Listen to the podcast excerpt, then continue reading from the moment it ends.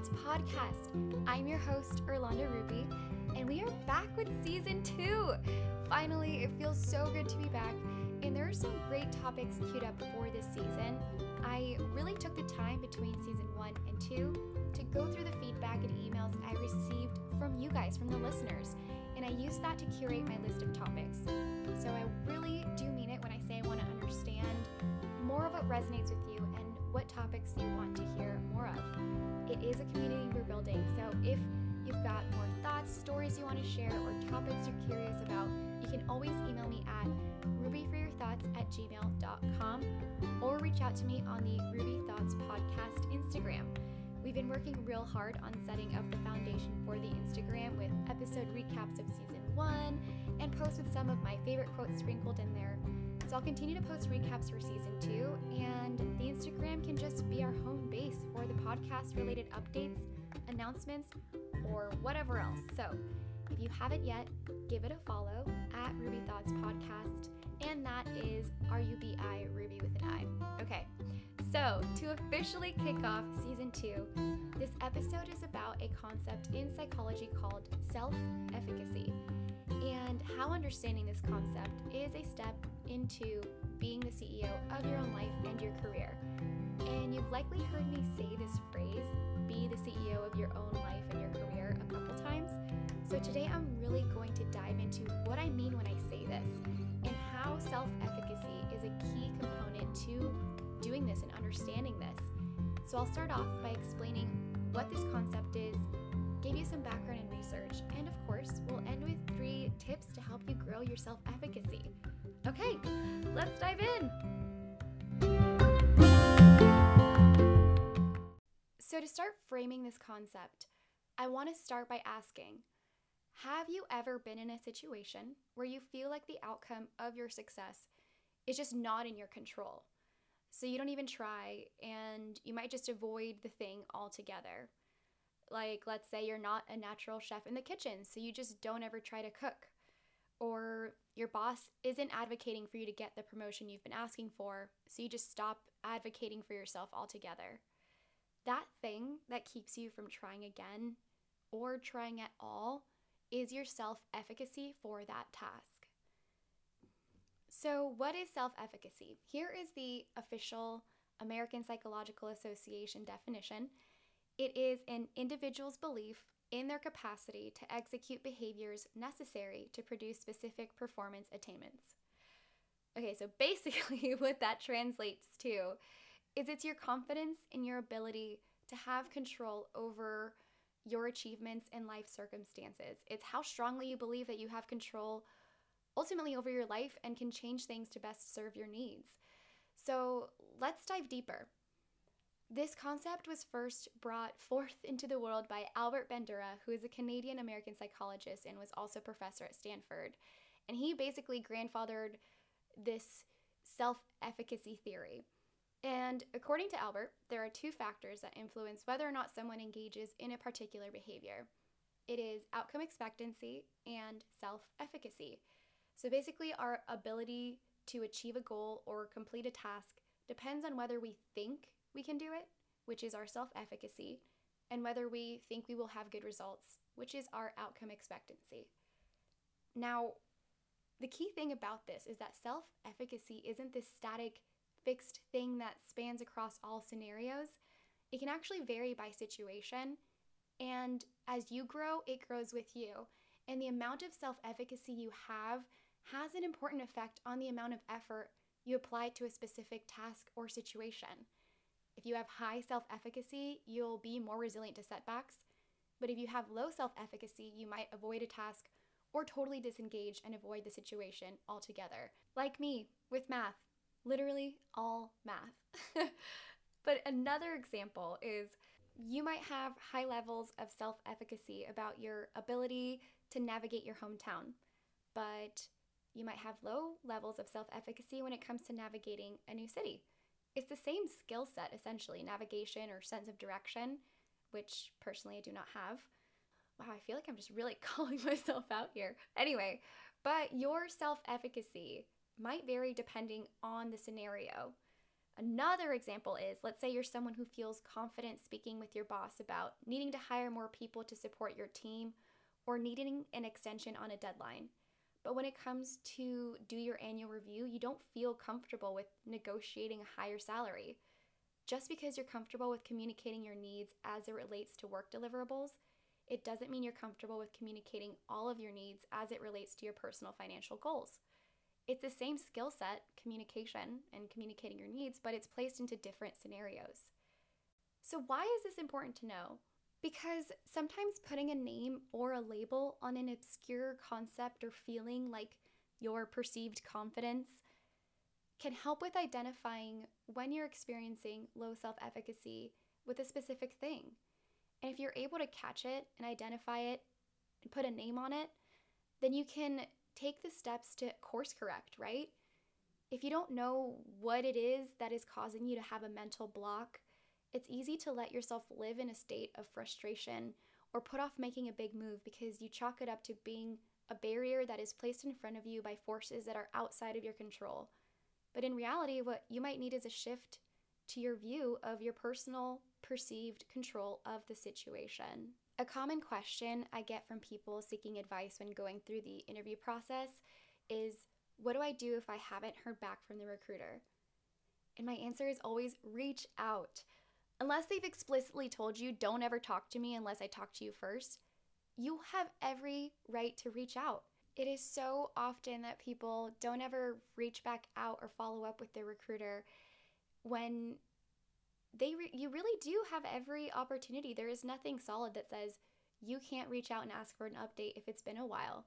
You have more control in the recruitment process than you think. And this is just one small way that exercising your self efficacy as it comes to your career or even job interviewing can make a huge difference. So, how do you develop your self efficacy? Now, like I said earlier, it is on a spectrum. It is not this fixed thing. As you grow, self efficacy grows with you, and vice versa. So, according to our grandfather of this concept, Albert Bandura, people develop their self efficacy beliefs by interpreting information from four main sources of influence. Number one, past personal experience. Number two, observation. Number three, persuasion. And number four, emotion. So, Let's talk about number one past personal experience. This means that if you've done something similar in the past and you were successful at it, then you're likely to believe that you can do it again. It's super logical, right? But in that same vein of logic, if you've never negotiated a higher salary, you'll likely have lower self efficacy with that, but the only way to grow it is by trying, right? So, number two, observation is another factor. As humans, we make judgments about our own capabilities by watching others. So, let's say that you have a friend who is a notorious couch potato, and then you're scrolling on Instagram and see that they made a life changing decision to be a runner and they just finished their first marathon. That observation might make you believe that you have the ability to become a marathon runner too. Researchers have found that our self efficacy for a given activity is more likely to increase when we see someone else succeed at that same activity through hard work rather than just a natural ability, especially if we feel that we are similar to that person that we are observing. So, number three, persuasion. Sometimes other people try to increase our self efficacy by giving support or encouragement, which is great, but research has also found that this type of persuasion isn't the strongest way to increase your self efficacy. And lastly, Emotions are another factor. This might not be a surprise, but how you feel can increase or undermine your self efficacy. So, if you're anxious about making a good impression at an event, then your sense of self efficacy may decrease when it comes to making small talk or socializing. So, having positive emotions has a really high impact on increasing your self efficacy. Now, out of all of these four factors, the one that has proven to be the most effective is personal experience. Our personal experience with a particular task has the greatest impact on determining our sense of self efficacy. So it all just comes back to having to give things a try and trying them again, even if the first time didn't go as planned. The way to build your self efficacy is by building your personal library of knowledge and experiences. The more you know, the more you're able and willing to take calculated risks or engage in new tasks. So, typically, this concept is used to create programs that help people overcome phobias or help people establish healthier lifestyles and habits by placing control back into the hands of individuals who might perceive an unhealthy behavior like smoking to be out of their control. The first time I learned about this was in my master's program, and it's been something that has stuck with me ever since. If this theory can help people overcome phobias and build healthier lives and break addictions, why can't it empower people to make proactive moves in their career, regardless of their title or age or whatever perceived barrier it is that they have? And this concept of self efficacy is the literal basis of this podcast, which is why I'm kicking off the new season with this topic. I want to empower you with knowledge about information and research that is out there related to career pathing and leadership development. I want to challenge you to look at your career through the lens of curiosity. Do you like what you're doing? Are you happy? What about it do you like? How can you do more of what you like and less of what you don't? Building your self efficacy as it relates to your job starts with understanding what you need, what you want, and what tools and resources are out there and available to help you achieve that so you can feel comfortable with taking informed risks and facing your low self efficacy scenarios head on. And most importantly, you have the ability to ask for what you want and the ability to control and carve out what you want your career to be. You don't have to wait for someone to promote you and tell you you're now a leader to start acting like a leader. For example, I don't need to work at Starbucks to know that I can ask for just one pump of vanilla instead of the standard two. Animal style fries aren't on the actual In N Out menu, but it absolutely exists and it's an option. The more you know, the more you can modify things to have it be your way. Burger King slogan, boom, mic drop. Now I'm hungry. Okay, I'm I'm amped, okay? but hopefully you get what I'm saying. You don't have to be a supervisor, manager, or CEO to start learning what tools and resources are out there. You don't need to be a CEO to start acting like the CEO of your life and career. And I think what I love most about self efficacy theory is that I'm telling you something that we all, on some level, have heard before and maybe instinctively know. We are in control of our own destiny, blah, blah, blah, blah. But this theory is basically a scientific fancy way of saying this is true. It's not a cliche. It's actually something you have within your cognitive ability to grow and master so you can help yourself achieve your goals. Okay, I just got real amped. I'm like sweating. But now let's dive into some tips for you. Okay, so here are three tips, or rather, your three rubies to take with you on your journey. Honestly, I don't know if I love that. All right, take two. Here are your three tips for growing your self efficacy. So, tip number one is reframe. Reframe obstacles and negative emotions into positive ones that will increase your self efficacy. For example, you messed up on your big presentation? No worries. Use it as an opportunity to ask for more chances to practice presenting because you realize it's a skill you need to work on. Your boss will appreciate your drive to improve and will appreciate your self awareness reframe, take a negative experience or take something that seems like you're never going to be able to do it or like you don't have control over it and reframe it into a positive situation or a positive perspective that puts you in an emotional state to want to try and to want to keep pushing forward. Okay, tip number two try to identify someone who you relate to that accomplished something that you also have as a goal. It can be a friend, acquaintance, a colleague, even a public figure you look up to, but it has to be someone that you can relate to on a personal level. That relatability is key for this to work, for you to learn through their observation through the observation of their behavior and how they've achieved this goal in a way that relates to you personally, your lifestyle and who you are. Tip number 3, put it to the test. Pick a task that you know you have low self-efficacy towards and create a plan for tackling it head on. If it's finally talking about that salary increase, survey your friends on the topic. Has anyone done this? Has anyone you know done this? Were they successful at it? How did they do it?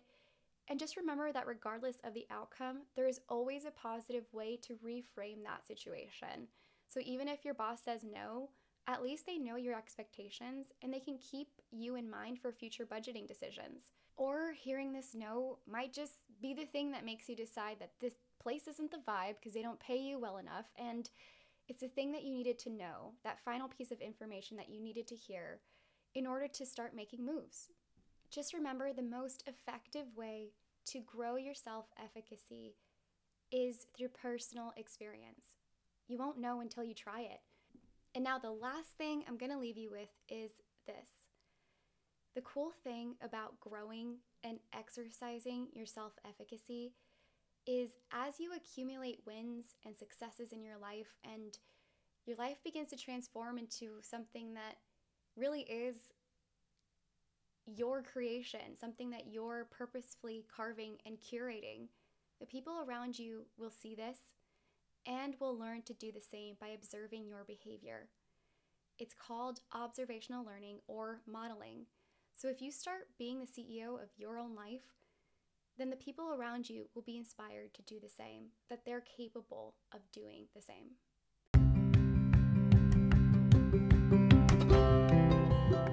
Okay, so that is self efficacy and being the CEO of your own life and your career. Episode one of season two in the books. Pew, pew, pew, pew. It feels great to be back, fam, and I hope you enjoyed today's episode. This is Rubi for your thoughts because you deserve more than a penny rate, review, subscribe, all the podcast things. And if you want to connect with me, again, you can email me at rubithoughts at gmail.com. You can follow me or message me on my personal Instagram at Irlanda Rubi or the podcast show Instagram at Rubi Thoughts Podcast, where the episode recap will be posted. I'd love to hear from you, so feel free to share your thoughts, your story, feedback, whatever it may be. Okay, goodbye!